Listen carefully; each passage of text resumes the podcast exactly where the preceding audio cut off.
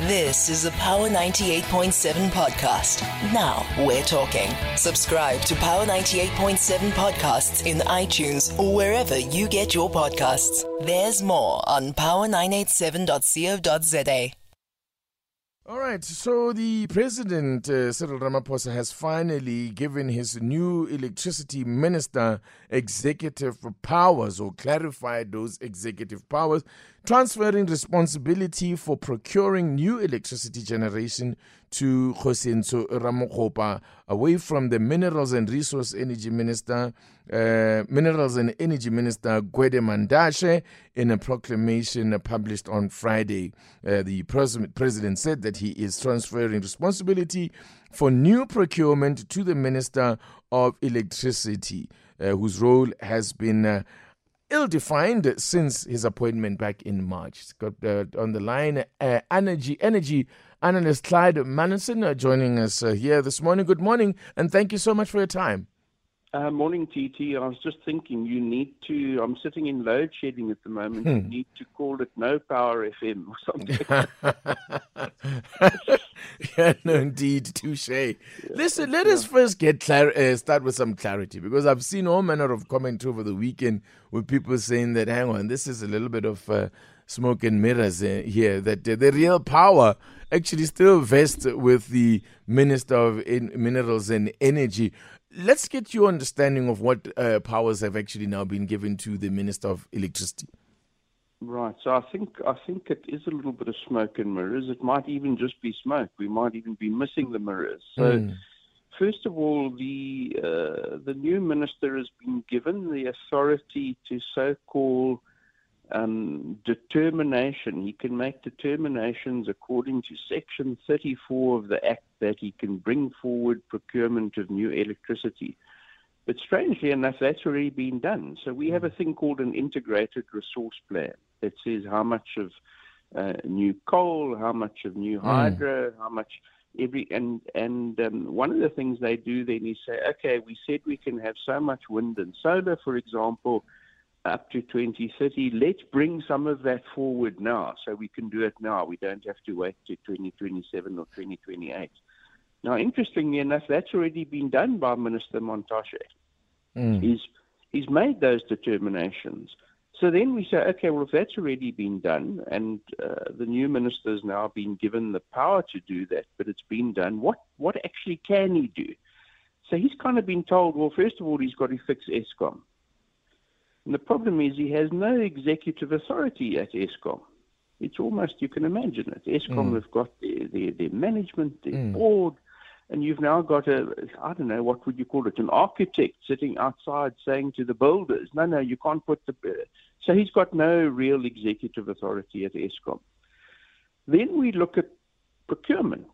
And procurement is, is fine. Remember, I've said he's brought forward the, he's allowed, we're allowed to do those procurements now. But the, but the government's procurement office, the so-called IPP office, falls under Gwede Mantashe still. The office that undertakes the procurement. You will have heard of the bid windows, bid window one, bid window two, bid Mm, window mm. three. Those fall under a thing called the Independent Power Producers Procurement Office. And that office still sits under Gwede Mantashe.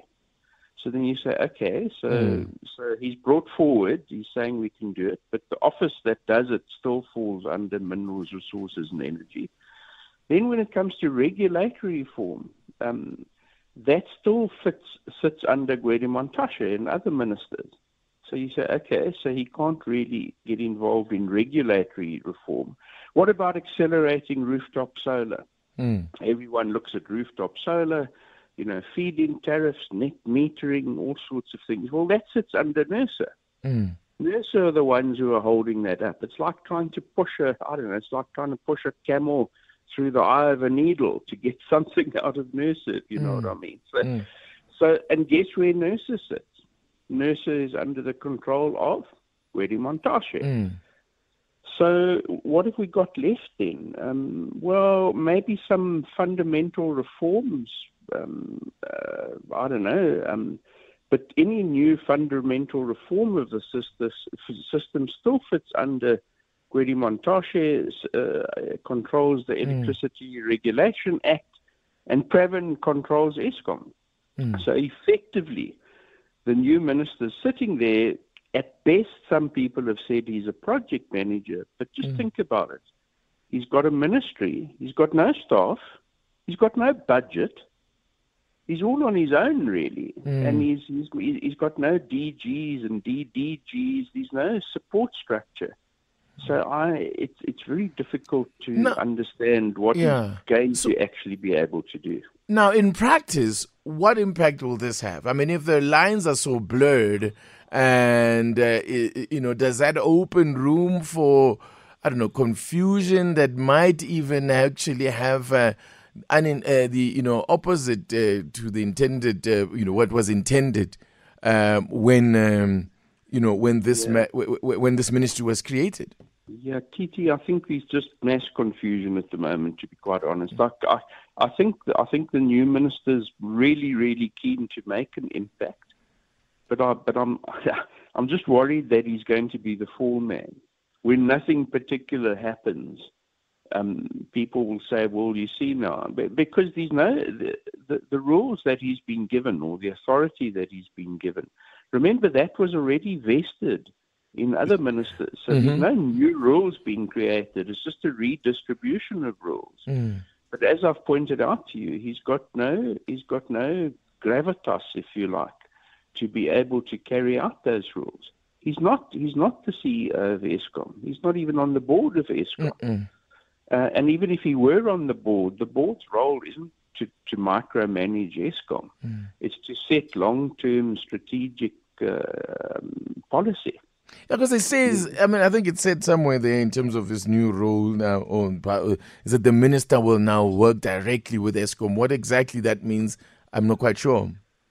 I'm not either because mm. Eskom itself doesn't have a, a full time appointed CEO now. So who's he going to work with? The power station managers? You know, you can imagine that he, he will be seen. You know, he's been spending quite a lot of time uh, uh, touring those power stations. Well, he has spent quite a lot of time, but he's actually spent no time. time if you analyze it, you mm. know, if you whisk into a power station for a day. you know, I used to run a plant in my youth, not a mm. power plant, a, a, a copper plant. Mm. And whenever the, whenever the the the, the Grootmanne would come to visit, as it were, you would you would paint all the stones white and you'd hide all the stuff in the cupboard, if you know what I mean. Yeah. You'd, you you would you'd make sure you took him on a guided tour, and uh, when he left, you know all the all the skeletons would come out of the cupboard, or the mm. pumps would be started again. So I don't know what you can actually do in a in a in a short whistle stop tour of a plant, and if you start trying to undermine the authority of the power station manager he's going to say, "Who's this guy? He's not even an electrical engineer. Not that that necessarily matters." And mm. he's coming and telling me how to run my plot. So I don't know. I, I really feel for him. And of course, politically now, there's also the danger of. Uh, uh, you know, ministers stepping on each other's toes, and the fallout from that could be dire as well.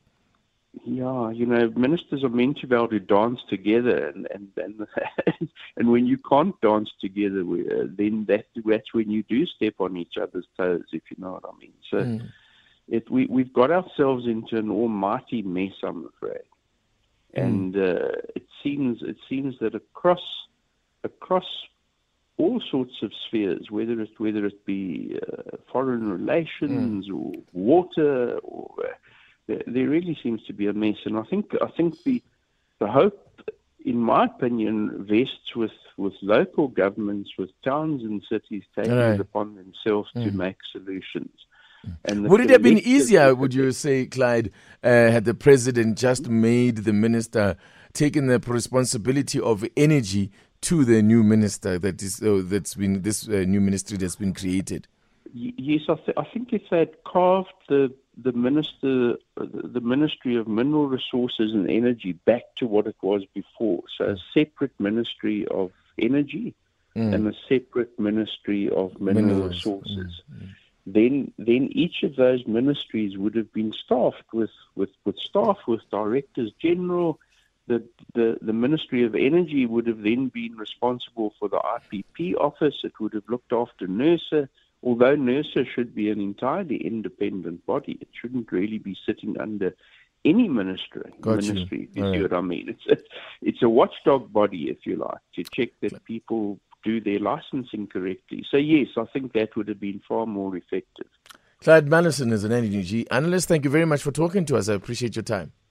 Sure. Thanks, TT. Bye.